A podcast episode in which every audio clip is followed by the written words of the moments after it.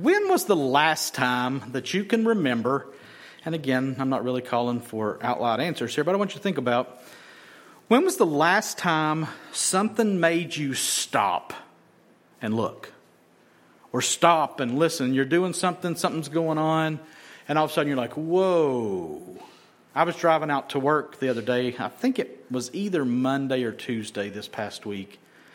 And if you're familiar with, uh, you get off the top of Thames Mountain and you go, there's a, we call it the shortcut road, McKinney Mountain Road, where you go to the Coalfields Expressway and you come out to this T and you're about to get on the Coalfields Expressway. Well, as I was pulling to that stop sign, there was this rainbow over that horizon.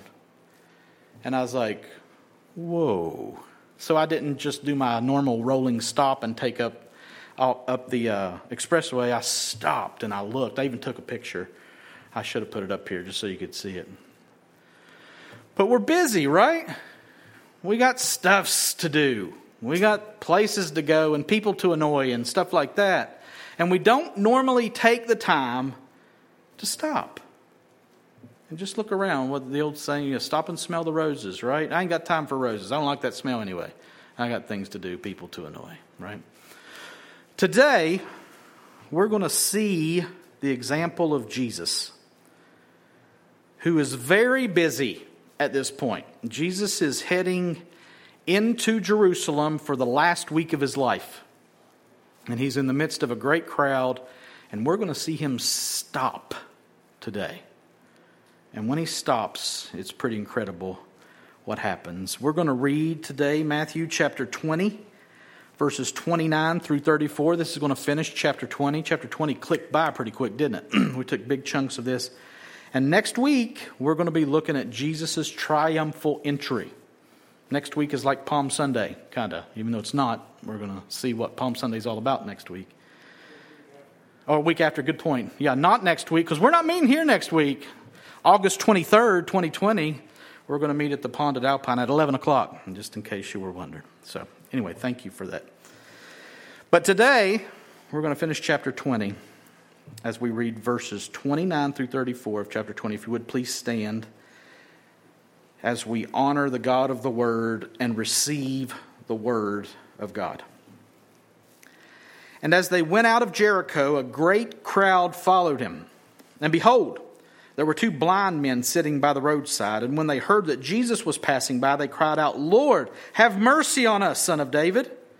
The crowd rebuked them, telling them to be silent. But they cried out all the more, Lord, have mercy on us, son of David. And stopping, Jesus called them and said, What do you want me to do for you?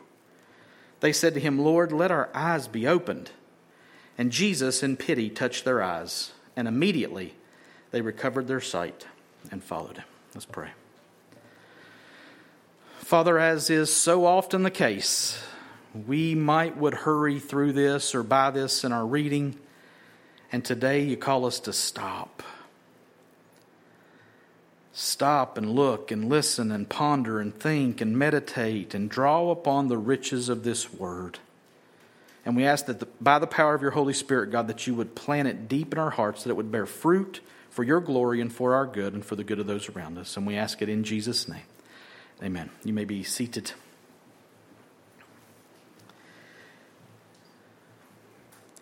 Verse 29.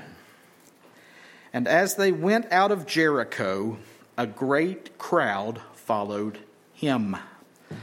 So they, they being Jesus and his disciples and this crowd around them, uh, they had approached this area from the east. And I think we've looked at a couple of different maps. I don't know if this helps you or not, but you see the green line here? They had been over here to the east of the River Jordan, uh, Judea, beyond the Jordan, or Perea, they'd called it. They'd been over there well, now they're making their way toward Jerusalem. They've crossed the River Jordan and they've come to Jericho. Okay, that's right where the red line starts there. And if you'll remember last week, we looked at this map that showed the elevation change. Okay, so because we, we looked at why they were going up to Jerusalem. Uh, you can see Jericho's down in that basin, right, right past the river, and then it goes up to Jerusalem. But right now, they are back here. They're, they're on right there where red turns to green. Okay? They've been in Jericho and they're leaving Jericho. Okay? And they're heading to Jerusalem and they're entering the final week of Jesus' life prior to his crucifixion. It is the literal march to the cross. And their path has taken them across the Jordan into Jericho. Now, Matthew doesn't spend any time talking about what, if anything, happened at Jericho. But there is some description of the time in Jericho in Luke's gospel, and what happened in Jericho centers around a wee little man. Y'all know who I'm talking about? Zacchaeus was a wee little man, and a wee little man was he. That's what happened in Jericho while they were there, by the way. So we've sung about it since we were wee little folk, right? And that's what happened in Jericho. This guy named Zacchaeus, who was short, he was a tax collector, and he had climbed a tree to try to sneak a peek at Jesus. And Jesus came up to the tree where Zacchaeus was. He stopped there and he called Zacchaeus out of that tree and he said, I'm going to spend today at your house. Okay, again, this is in Jordan. I mean, I'm sorry, in Jericho. So Jesus goes to Zacchaeus' house, and while he's there, people are grumbling and complaining that Jesus had decided to be the guest of a man who was a sinner, a tax collector. Remember, they hated tax collectors. And I'm amazed that Matthew didn't include this in his account. But he didn't. I don't know why. So then Jesus spends the day there, and, and then at the end of, uh, end of that passage, Zacchaeus makes the decision and the proclamation that he would give half of his goods to the poor, and if he had defrauded anyone of anything, he would restore to them fourfold what he had taken from them. And then verses 9 and 10 of Luke 19 give us the end of that account. Listen, this. I don't have it up here. I forgot to put it in there. Sorry. No, no, I got it. And Jesus said to him, to Zacchaeus, Today salvation has come to this house, since he also is a son of Abraham. For the Son of Man came to seek and to save the lost. Now, note that. People were mad that Jesus would even spend time with this sinner, this tax collector whom they despised, but Jesus speaks of salvation. Jesus speaks of Zacchaeus being a son of Abraham and of Jesus' own mission to do what? For the Son of Man came to seek and to save the lost. Now remember, Jesus is on his journey to Jerusalem, where he would be killed within a week, and he stops before he does that and he eats at a sinner's house. He sees this man converted, and then he reminds everyone around him that his mission as the Son of Man is to seek and to save the lost. And he knows that this last walk into the holy city would lead him to the cross where he would purchase men's salvation with his very own blood, paying the penalty for Zacchaeus' sins, paying the penalty for my sins, for your sins. And I just love to see Jesus' concern for the one. And over and over, we've seen that concern for the one, the few, the despised, the rejected, the sick, the poor, because I think it really shows us our true state, right? We're the blind, the poor, the rejected, the despised, the dead, literally. And Jesus has concern for people like that. And our sins have made us people like that. And Jesus says that he had come to seek and to save people just like that. A person like Zacchaeus. And that's shown both in Jericho with Zacchaeus, and it will be shown in today's account as well. But for this verse that we just looked at in Matthew, Jesus leaves Jericho, that city on the plain before the ascent up the hill to Jerusalem. And as they went out of Jericho, what was going on? Well, pretty much what went on every time Jesus went somewhere. It says a great crowd followed him.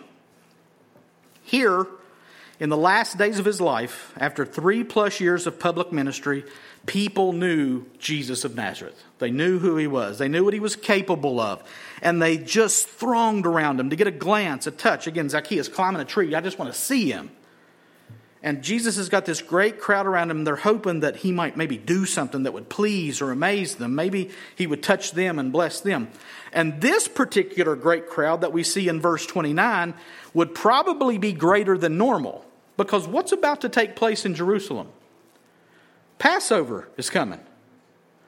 And every Jew all throughout the land of Israel and beyond would go to Jerusalem for the Passover feast. So this great crowd was probably made up of more than just local people who came to see Jesus. It was probably made up of pilgrims who were making their way to Jerusalem for the Passover. So they say that the city of Jerusalem would swell to over twice its size during the week of Passover because so many people came in there. So imagine the great crowd that was always around Jesus. Remember, he fed 20,000 at one point? Now imagine that crowd, but bigger. Because all these pilgrims are headed up to Jerusalem and they're, they're just thronging, they're just flocking around Jesus. So this crowd would surely have been very great greater, bigger than normal. And there were surely in that crowd those like the twelve who had been with Jesus all this time, marveling at him, loving him, serving him, being served by him. And I remember last week in the passage we looked at, Jesus said he hadn't come to be served, but to be served and to give his life as a ransom for many, which is what he was about to do in just a few short days. So there's lots going on. I want you to get a picture of gigantic crowd, hubbub, pushing, shoving, yelling. Hey, Jesus, Jesus, everywhere. Everywhere. Jesus, that's Jesus in Nazareth. Oh, Wait, but Jesus, Jesus. And he's just walking, just walking, just walking. The hubbub, the crush, the crowd, the busyness, the expectation, the adrenaline, even. It's kind of like a drum beat. It's intensifying increasing, volume and resonance rising in anticipation before the triumphal entry. And you expect the crescendo, the fever pitch. And what we get instead is verse 30. And behold, there were two blind men sitting by the roadside. And when they heard that Jesus was passing by, they cried out, Lord, have mercy on us, son of David. Now just picture this great crowd walking with Jesus, thousands and thousands of people probably.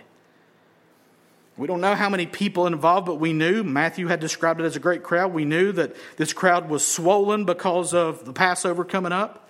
So it was a, it was a giant crowd for sure.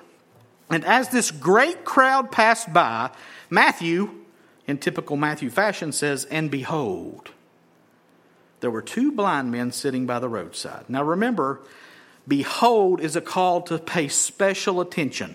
And it's kind of a call to stop what you're doing and focus on this. And focus on what? Focus on the fact that there were two blind men sitting by the roadside. Now, how many blind men do you think they passed as they walked from Jericho up to Jerusalem? A bunch. Blindness was common in this time.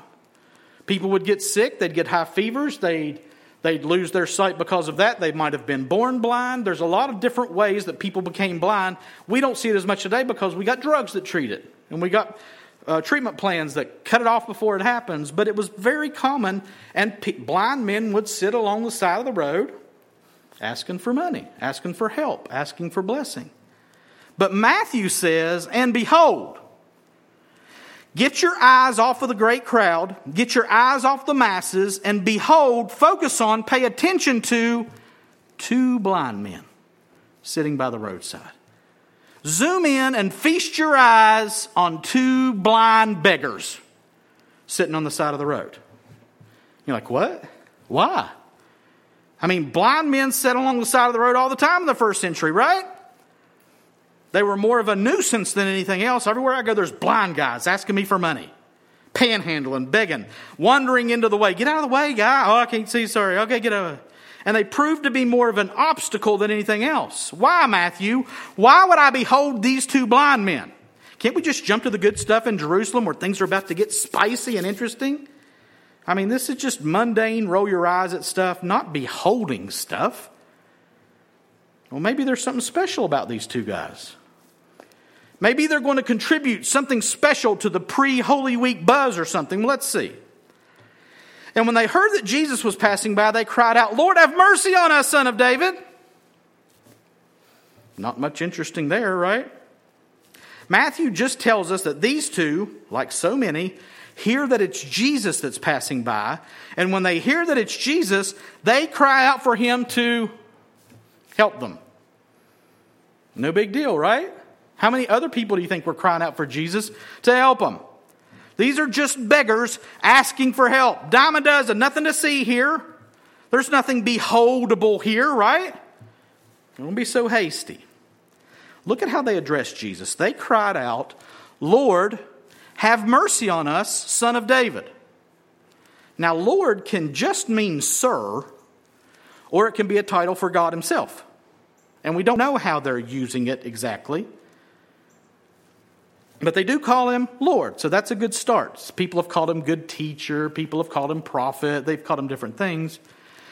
And these two guys call him Lord. So that's a good start. and then these two blind and helpless beggars hear that it's Jesus passing by, so they cry out for his attention by calling him Lord. Again, good start.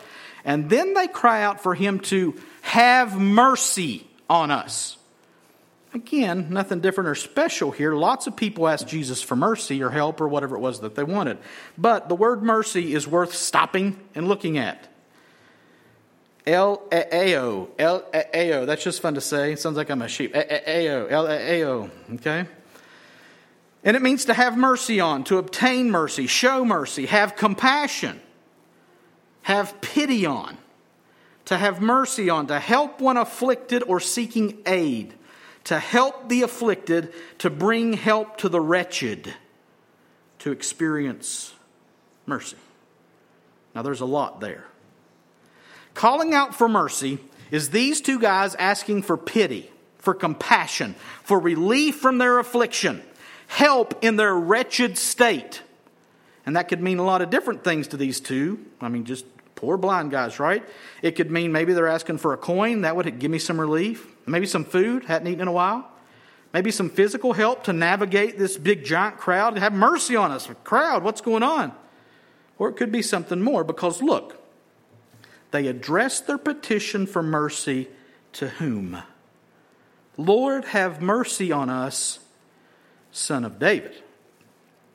Now that changes things. Lord could merely be a polite recognition of somebody's kindness, or it could be a recognition of divinity. But this in clause here tips their hand pretty clearly. They called Jesus the son of David. Now, Jesus had called Zacchaeus a son of Abraham. That referred to a Jewish person, one descended from Abraham. but son of David means more than someone in David's line. It was a title for the Messiah.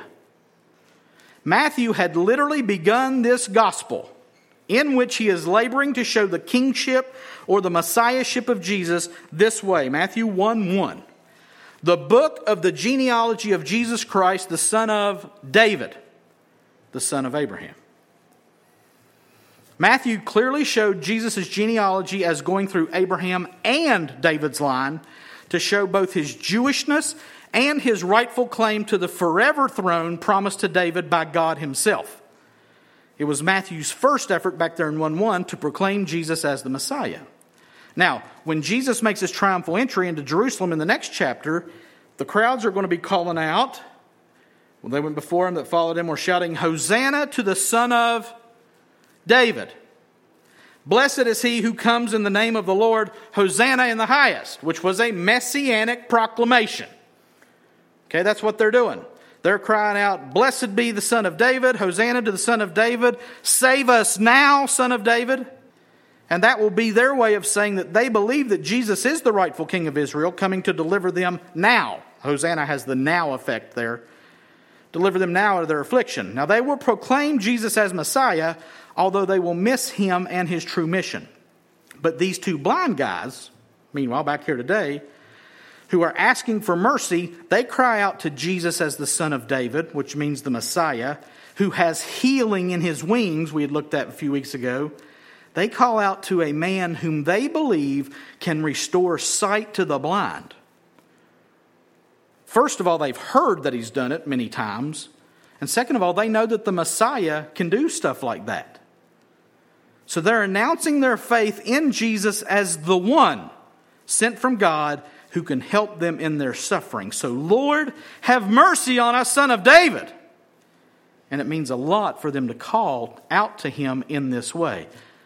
Not everybody sees it that way, though. Verse 31.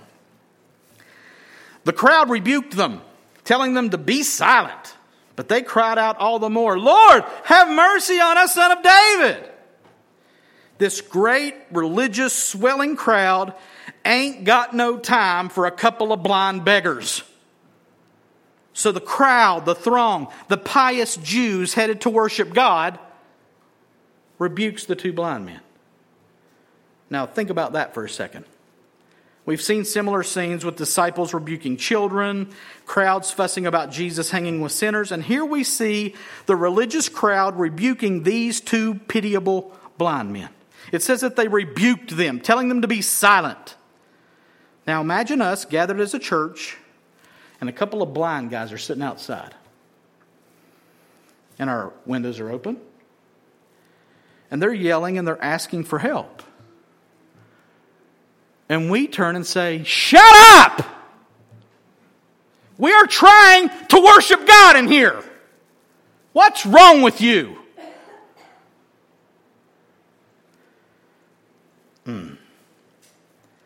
That's the kind of thing that I see going on here, but on a much larger scale. This big old crowd headed up to the holy city to offer lambs in remembrance of God's deliverance of them as a nation, to have a lamb slain in their place, walking literally with the Lamb of God who will take away the sins of the world.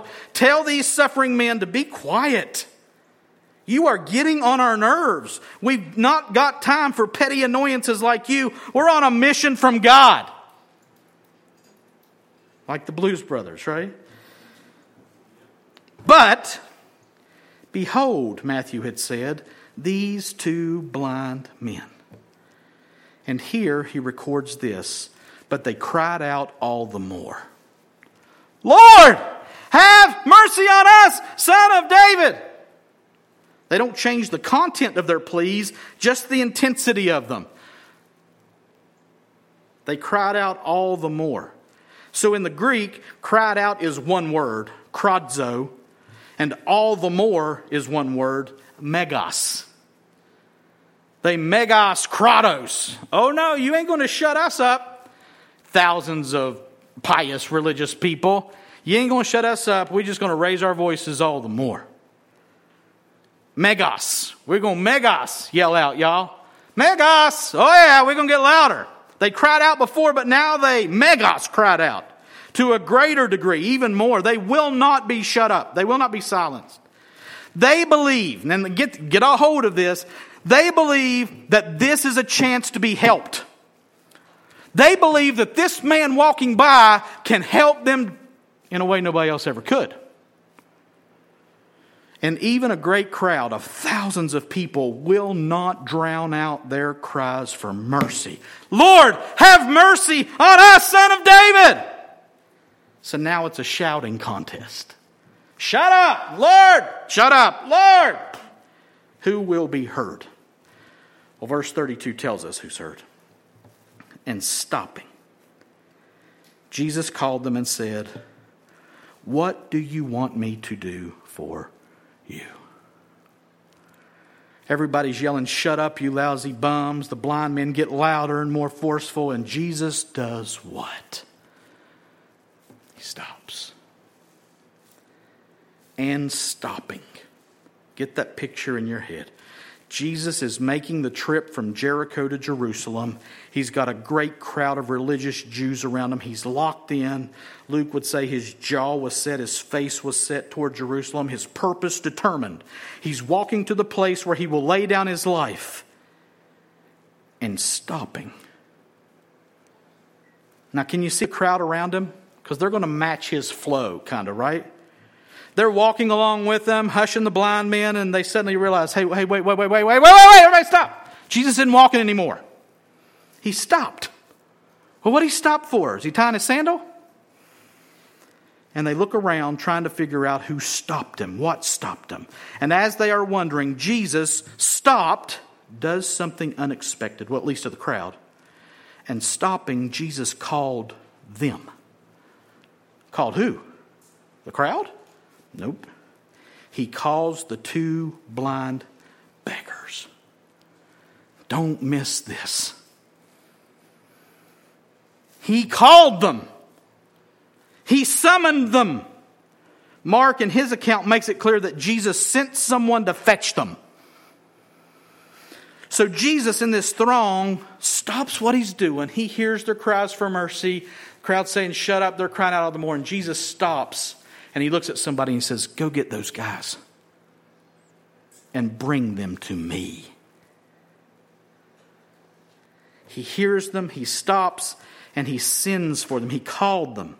And they come up to him and he asks them, What do you want me to do for you? Now, again, imagine this scene. These two blind, hopeless, hapless beggars cry out for the Messiah to help them. They're being told to shut up. They're crying out all the more. And amazingly, he stops and he sends someone over to them who brings them to him. These two nobodies, less than nobodies, they're negatives in the culture. They're not zero, they're negative four, negative five in the standing of things. And Jesus says, I want those two men over there brought to me. Clear a path for them, get out of their way. I want to see them, I want to talk to them. And he has them brought to him. And then he has the audacity, the love to look them in the eyes, even though they can't tell that, and he asks them, What do you want me to do for you?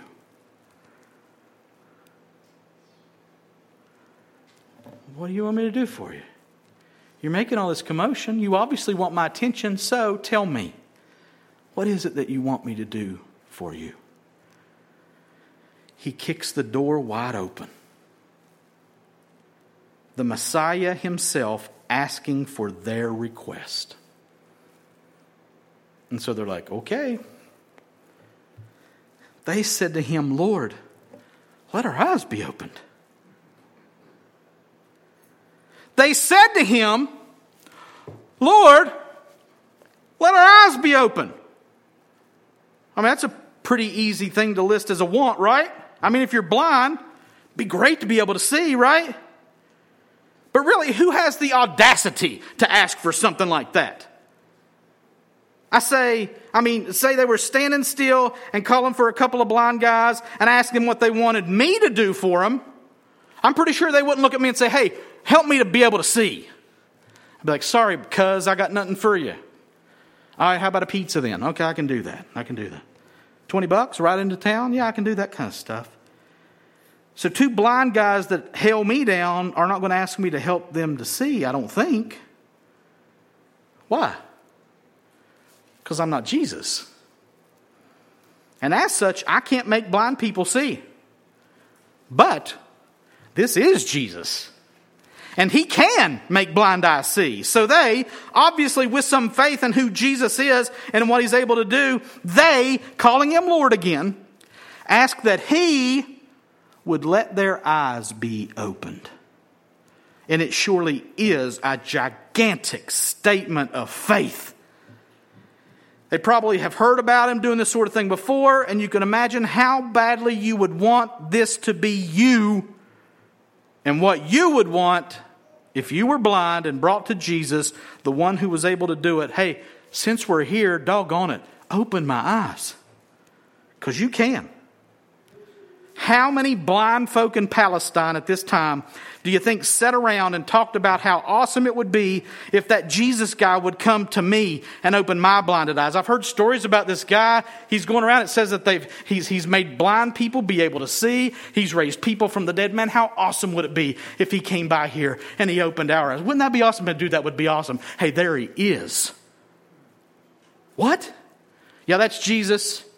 He's headed up to Jerusalem Lord, Lord, whoa, whoa, whoa, whoa, whoa, whoa. It's Him. And He's called for them, and He's asked them, What do you want me to do for you? And maybe they'd sat there for a long time, thought about it, dreamed about it, longed for it, and now here He is, and He calls for them and asks them what they want Him to do for them. And they, in faith that He can, they ask him to let their eyes be opened. What nerve, what faith. Can you, can you feel the anticipation, the hope, the breathless anticipation? Can you imagine being a blind person who really is about to be able to see? I can't because I've never been blind. Well, there was that one football game where I got hit real hard and I couldn't see for like three seconds, but that's a different story. These guys are on the precipice, on the cusp of about to be being able to see. I don't know if they were born blind. I don't know if they got blind at some point. I don't know if they've ever seen before, but they're about to be able to see. So stop here a second. Think about that. What do you want me to do for you? Lord, open our eyes so that we can see. And that's about to happen. Verse 34. and Jesus, in pity, touched their eyes, and immediately they recovered their sight and followed him. My goodness, this verse. These two blind guys have the faith to believe that the Messiah is right in front of them. And note, they can't see him. And they ask him to let their eyes be opened. And Jesus, it says, in pity, touched their eyes. Again, don't zoom through this too fast. Jesus had stopped, he had called to them, he had asked them what they wanted him to do for them, and now, after hearing them ask him to let their eyes be open, it says that Jesus pities them. Oh, this word. He pitied them. We kind of bristle at that word, don't we? We're so proud, so self reliant, so afraid even of being pitied that we shy away from that word. I don't want your pity. They wanted it, and they got it. We shouldn't shy away from that word. These men are helpless to do anything themselves that would lead them to being able to see. So they ask Jesus to do it for them, and he pities them. Now, this word pity is one of them 50 cent Greek words. Splagchinazomai, I don't know. Splangnidzomai. That's a tough one, y'all. I ain't Greek. I don't even like gyros, but 12 times in the New Testament, and it means to have compassion, to be moved with compassion, to be moved as to one's bowels. Hence, to be moved with compassion, to have compassion, for the bowels were thought to be the seat of love and pity. Now, now, now wait just a second. Now, note that Jesus God in the flesh, the Messiah, the Son of God, the Son of David, in his pity, was moved with compassion, feeling it in the very depths of his being. He didn't just kind of roll his eyes okay, what do you want? Let's get this over with. I got stuff to do, places to go and such. No, he hears them. He stops. He sees them. He calls for them. He listens to them and he is affected by their plight. Feeling pity for them, being moved with compassion, hearing them ask him to make it to where they can see. And Jesus, in pity, moved with compassion, touched their eyes. Now, I don't know the logistics here. I don't know if he took two hands and put it on one man, and then two hands and put it on one man, one hand and put it on. I don't, I don't know. But regardless, Jesus touched their eyes. He has healed in a lot of different ways in his ministry years and could have done whatever he wanted to do. And he chose, in pity, moved with compassion, to reach out and touch their blinded eyes. The hands of the Son of God the hands of the Son of Man, the Son of David, touched their defective, malfunctioning, non functioning eyes. The whole, W H O L E, touching the fallen. The perfect touching the disabled. And Matthew says that immediately they recovered their sight. Now, I don't want to sound like a broken record, but let's just linger here for a second. Stop and think about this. A single moment where four blinded eyes are touched and immediately whoosh, they can see. They're able to see. They have gone from darkness to light. They have gone from inability to ability. Their eyes have moved from dead to alive. Just like that, with a touch of the hand of Jesus of Nazareth. Now, what must that have been like for them? What must that have been like for Jesus, who had been moved with compassion and all of a sudden he sees them seeing? What was it like for the crowd? Well, shoot, maybe we should have stopped. What was it like for the forces of darkness that knew this man was marching into Jerusalem to lay his life down? To watch him display his power in a simple act again. What are we going to do with this guy? You ain't going to do nothing with him. What must it have been like? So much happened in one quick moment. A drastic change and a living hope in the blink of an eye. Jesus changes things, people. What situation are you in right now? Jesus changes things.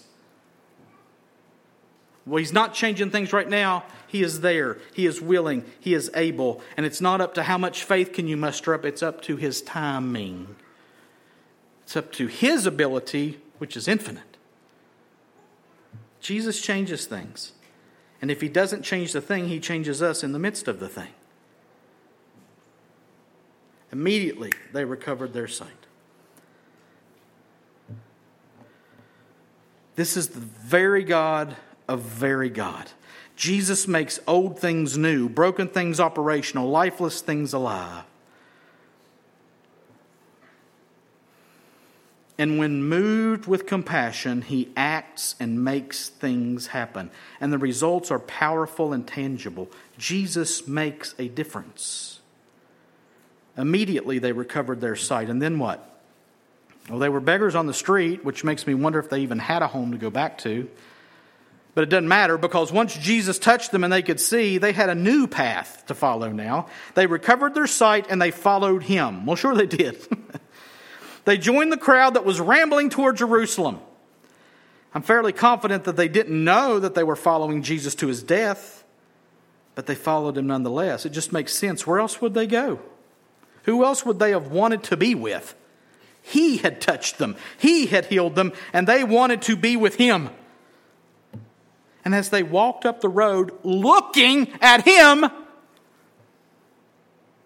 he's who I want to be with. Who? That guy there. He touched my eyes and opened them. I was blind 10 minutes ago. I just want to be with him. It's Jesus. He's the son of David. He's the Messiah. We're going to follow him now wherever he goes. Oh, he's going to Jerusalem? Cool, we'll go to Jerusalem. No, we've never been there, but if that's where he's going, that's where we're going. Why? Well, because he's Jesus and he opened our blinded eyes and we just want to be with him. We just want to be around him because we're thankful and in awe of this guy. He is where we want to be, which is what? That's worship, right? He's blessed me. He's revealed himself to me. And since he is who he is, and since he does what he does, I just want to be around him. I just want to set my eyes on him, watching him, listening to him, following him, praising him. How many people do you think they told on this trip that Jesus had opened their blinded eyes? Everybody's like, shut up about it already. I can't. I couldn't see an hour ago, and I can see now. I know you've told us 20 times. Isn't it amazing? You think they got tired of talking about it? I doubt it. Not only was it a miracle, it was their miracle. It happened to them, it happened for them. They could see now, and they couldn't before. And how long do you think they were just in awe of seeing things, period? Oh, those are trees? Those are awesome. People. I love looking at people. Those are clouds. I love clouds. Lizards, awesome. Sunsets, little kids, animals, rainbows, wonder of wonders. I can see it. And they could see him. So, yeah, I guess they did follow him. Now, let me ask you a question before we move into application this morning. I once was lost, but now I'm found. Was blind, but now I see. Are you bored with that? Oh, yeah, I got saved little. what time's the game on? Oh, yeah, I've been saved my whole life. We went church, yeah, yeah. So Jesus saved you? Oh, yeah, absolutely. What's for lunch? Now, I'm not saying that we should always just be talking about the moment that Jesus saved us. But ask yourself, really, honestly, I once was lost, but now I'm found. I was blind, but now I see. Have you gotten tired of that? Is it just commonplace to you? I hope not. I go through stages and phases like that. We're going to fight that this morning with our application points. We're going to do a few different things, hopefully, in our application points. Three P's pause, that's P A U S E, not like animal paws. Pause, like stop. Pity, P I T Y, and power. Pause, pity, power. Pause, pity, power. Application point number one pause. What's the application for us from this passage centered around the word pause? What should we do differently? Couple of things, I think. we saw Jesus today in the crush of the crowd, in the midst of the noise and clamor, stop dead in his tracks to shift his attention to two hapless beggars who were calling out to him and who were being told to be quiet. He literally stopped to purposefully engage and bless them. Now, let me ask you how many times do you think you should have stopped in your busy day, in your routine, at an inconvenient time to purposefully bless somebody else? We see it in Jesus' life over and over and over and over. We mentioned Zacchaeus at the start of this message. Jesus called him out of the tree as the crowd went by and said that he was going to spend the day at Zacchaeus' house. Now, that's a bit of a detour, especially in the eyes of the crowd, who saw Zacchaeus as a menace, not as a potential blessing receiver. And the text there was clear that that time sealed Zacchaeus' eternal destiny, literally. Jesus said, Today salvation has come to this house. And if Jesus hadn't stopped, salvation would not have come to that house that day. We need eyes to see that type of deal in our day and time. Our stopping, our pausing to give attention to someone can have eternal consequences. So much of our lives is spent rushing and running, getting from point A to point B in as hurried and as, as a stressed state as we could possibly be in. But the peace of God, the grace of God, is more often than not seen and experienced when we slow down and we make a decision to stop, to be still, and know that He is God. So there's the second part of that. We need to stop and bless other people, and we need to stop. We need to pause and just think about God from time to time. Just remember who He is and what He's done for us. And our ability to serve others, our chances to bless and encourage, our chances to bless and encourage others is going to be in the same purposeful times. Those times when we pause. And I'm not just focused on my calendar, my watch, my next appointment, the next thing I've got to do, but I stop. God, what is going on around me? Who are you in this moment? Who do you want to reach out to? I ain't got time for that. Make time for that. In Isaiah 30 15, God chides the nation of Israel for a very similar thing. Now, get what's going on here. They're under attack. A foreign army is attacking them. It's time to do some stuff, right? What does God say? For thus says the Lord God, the Holy One of Israel In returning and rest you shall be saved, in quietness and in trust shall be your strength. But you were unwilling. They're being attacked. I don't know what all's being hurled at them, shot at them, yelled at them. And God's saying, stop. Stop your evacuation. Even for this moment, stop your fighting. Quietness, trust, that's where your strength will be found. In returning and rest, you shall be saved. We do not believe that, by and large. We think we got to do more, try harder, make more things happen, memorize more verses, evangelize, testify to more people, read our Bibles more, pray a little bit more. That's not what this is about. It's just stopping. God, I remember you saving me. What would you do in this moment for somebody around me? In quietness and in trust. When Moses and the nation of Israel came to the Red Sea in a panic, not knowing what to do, what was Moses' word to this nation on the run? And Moses said to the people, Fear not, stand firm and see the salvation of the Lord, which he will work for you today. For the Egyptians whom you see today, you shall never see again. The Lord will fight for you, and you have only to be silent. If we're going to make our lives better, we got to try harder, we got to climb the ladder, we got to step on people, and God says, No. Remember me, reflect on me, remember what I've done for you, and share that grace with other people. Because when we stop, when we pause, we start to see needs around us. And our pausing should lead us to our second point, which is pity. Pity. And stopping, Jesus called them. And Jesus, in pity, touched their eyes.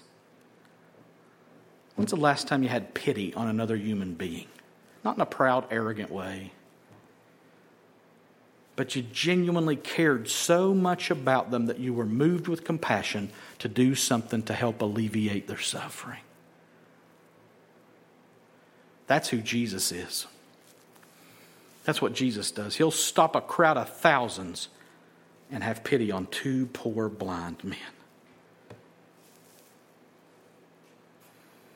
You know who should be the most pitying people in the world?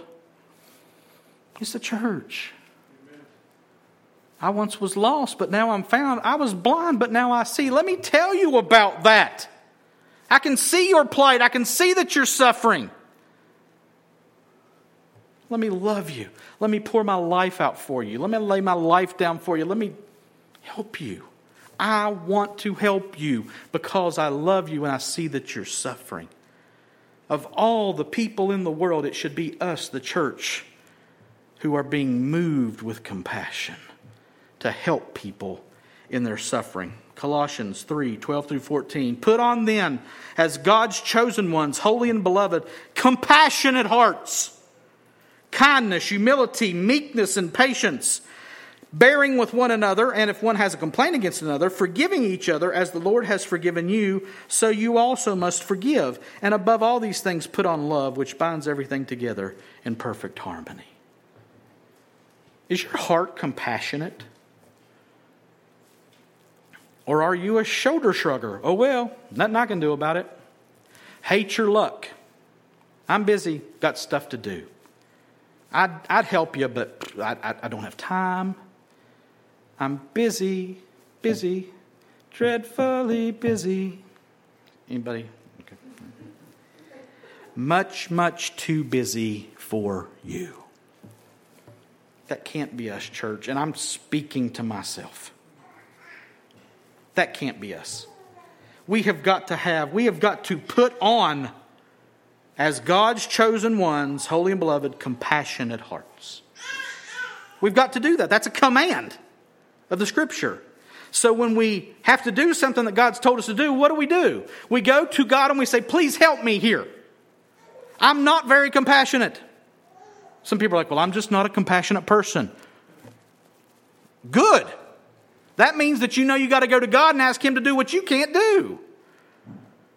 Well, I just don't care about people. Good! Because God does. And He can do in and through you what you can't do yourself in the power of the Holy Spirit. I saw this little kitten this morning. I don't like cats. and it was limping. And I'm like, oh. Like, what is wrong with me? What's going on? All this compassion stuff, I gotta, yeah. Philippians 2, 1 through 4.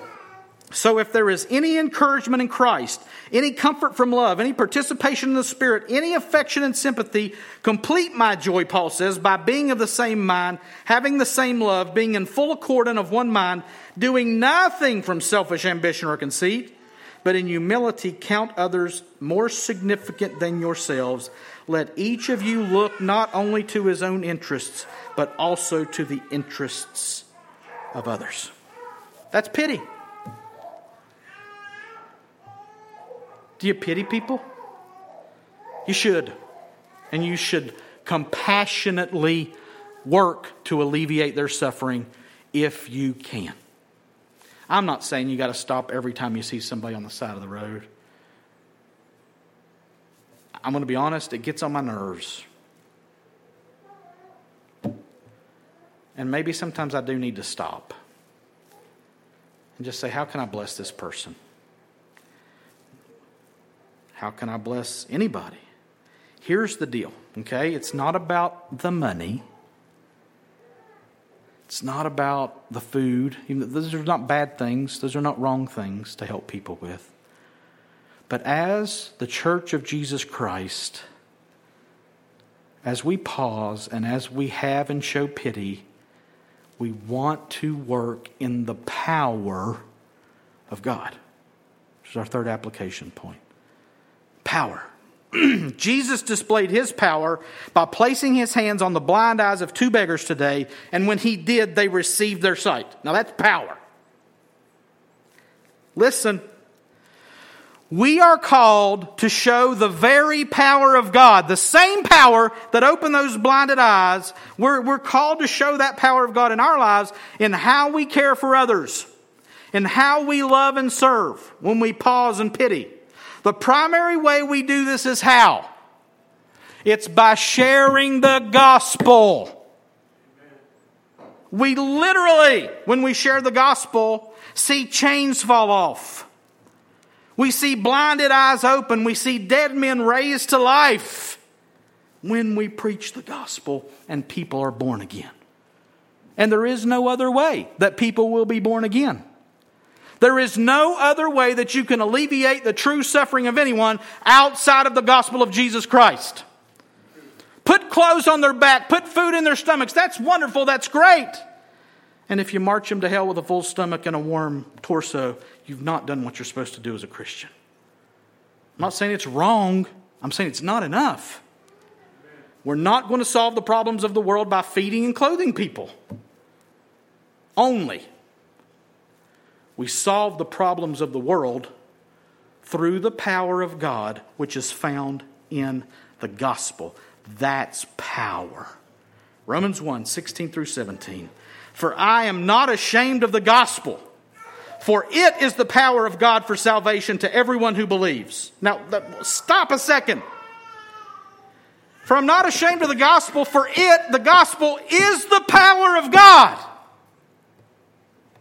you want to see the power of God displayed in your life? Preach the gospel. It's the power of God for salvation to everyone who believes, to the Jew first and also to the Greek. For in it, in the gospel, the righteousness of God is revealed from faith for faith. As it is written, the righteous shall live by faith. There is nothing more powerful in the universe than the gospel of Jesus Christ.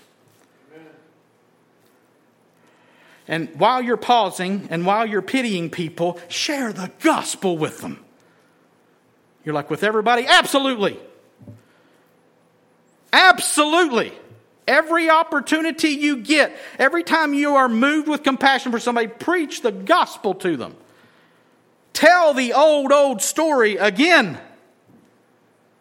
Tell them what he's done for you. Yes, that's all right, but it's not enough. People are like, just share your testimony. No, no, no. Heavens, no. Share the gospel. If you want to share your gospel, share your testimony with the gospel included, yes, yes, yes. Well, you know, Jesus just saved me. and I was, I was, I was in a bad shape, but he, he really helped me. That's not going to save anybody. But when you tell the truth of the birth, the life, the death, the resurrection, the ascension, the glorification of Jesus Christ, man, it unleashes the very power of God. The same power that opened up blinded eyes. We are to be gospeling people. If you're going to fight with somebody on Facebook, go ahead and share the gospel with them. Might as well.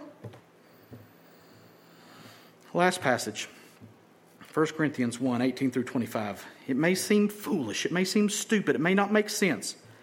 For the word of the cross is folly to those who are perishing, but to us who are being saved, it is the power of God. For it is written, I will destroy the wisdom of the wise, and the discernment of the discerning I will thwart. Where is the one who is wise? Where is the scribe? Where's the debater of this age? Has not God made foolish the wisdom of the world? For since in the wisdom of God the world did not know God through wisdom, it pleased God through the folly of what we preach to save those who believe. For Jews demand signs and Greeks seek wisdom, but we preach Christ crucified, a stumbling block to Jews and folly to Gentiles. But to those who are called, both Jews and Greeks, Christ the power of God and the wisdom of God. For the foolishness of God is wiser than men, and the weakness of God is stronger than men. Listen to me, church.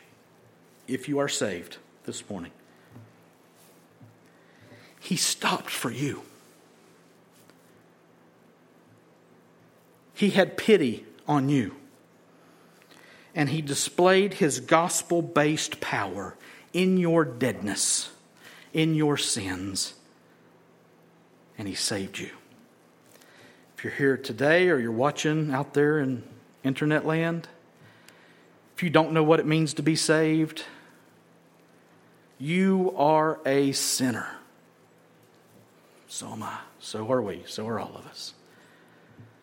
You are dead in your sins and transgressions, and you have to be given new life. You have to be born again. And that only happens because of who Jesus is, because of what Jesus has done in his life, death, burial, resurrection, ascension, and being seated at the right hand of God. And if you will place your faith in him and what he has done, he's going to stop. He's going to pause He's going to show you pity and he is going to pour the full vent of his power out into your life and resurrect you from the dead. That's what it means to be saved. It's not trying harder to do better. It's not cleaning yourself up so that you can get to church. It's coming to God and saying, Lord, let my eyes be opened. And He'll touch you and call you into newness of life your eyes will be open and you will see him as you should, and you will spend the rest of your days following him because he touched you. Let's pray. Father, may we be those who know what it means to pause, to pity, and to experience and to share your power. If you don't do it, God, it will not be done and you have chosen to include us in your working. How will they hear without a preacher? And we are all preachers of this gospel with which you have saved us, showing the very power of God in our lives. Holy Spirit, in your omnipotence, save souls now. Call dead men to life. Let those who are lost be found. Let those who are blind see to the praise of your glory. And we ask it in Jesus' name. Amen. Would you stand and receive a benediction? Please remember, not here next week. Alpine, 11 o'clock. If you're going to congregate, hang out and talk, please do so outside. And now our benediction. Now to him who is able to keep you from stumbling and to present you blameless before the presence of his glory with great joy. To the only God our Savior, through Jesus Christ our Lord, be glory, majesty, dominion, and authority before all time and now and forever. And all God's people said, Amen. You're dismissed. Sign the